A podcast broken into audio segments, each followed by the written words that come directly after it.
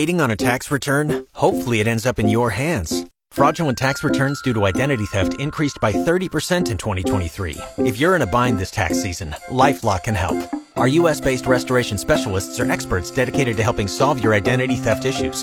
And all LifeLock plans are backed by the Million Dollar Protection Package. So we'll reimburse you up to the limits of your plan if you lose money due to identity theft. Help protect your information this tax season with LifeLock. Save up to 25% your first year at LifeLock.com slash aware. Lincoln Southeast Bangot Dak is Boulder bound. The recent graduate of Southeast and boys basketball standout announced on Twitter Wednesday that he's committed to play college basketball at Colorado. During his senior season, Dak averaged 12 points and 10 rebounds and helped Southeast the Class A Boys State basketball tournament in March. Ainsworth tight end Carter Nelson is picking up steam on the recruiting trail. He had a visit to Georgia first, and this weekend he heads off to Notre Dame for a visit before heading to Penn State the following weekend and having an official visit to Nebraska June 23rd through the 25th.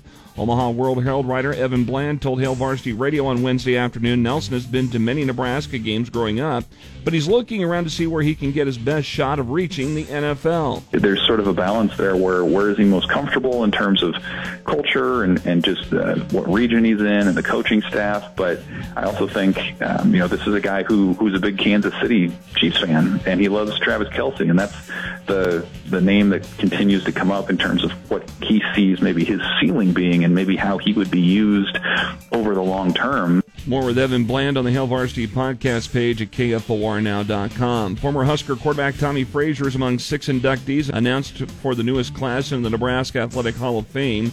The other inductees announced Wednesday were volleyball standout Lori Endicott, gymnast Emily Parsons, wrestler Tolly Thompson, women's soccer player Brittany Timko, and retired men's and women's track and field head coach Gary Pepin. At the NCAA Outdoor Track and Field Championships on Wednesday in Austin, Texas, Nebraska sprinter and Lincoln High alum Darius Luff earned an automatic qualifying spot in Friday's 110 meter hurdle finals after finishing second in his heat with a time of 13.4 seconds. The Nebraska volleyball team continuing their tour of Brazil. They came from behind to knock out the Brazil military selection team three sets to two on Wednesday. And in baseball, the Lincoln Salt Dogs lost 13 to 5 in the series finale against the Kansas City Monarchs Wednesday afternoon. Lincoln is off today. They'll return to action at Haymarket Park for a three-game weekend series against Sioux Falls. Airtime for Game 1 tomorrow night is at 6:35 on KFOR. I'm Jeff Motz, KFOR Sports.